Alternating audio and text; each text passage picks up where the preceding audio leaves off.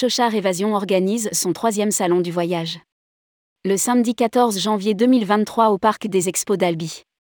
Après avoir organisé deux salons du voyage en 2019 et 2020, Chochard Évasion relance cet événement en 2023, le 14 janvier au Parc des Expos d'Albi. Rédigé par Céline Imri le jeudi 22 décembre 2022.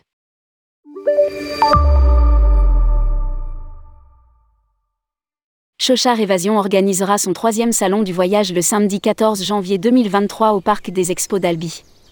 Plus d'une trentaine de partenaires, tours opérateurs, croisiéristes, réceptifs, office du tourisme seront présents de, 10h à 18h.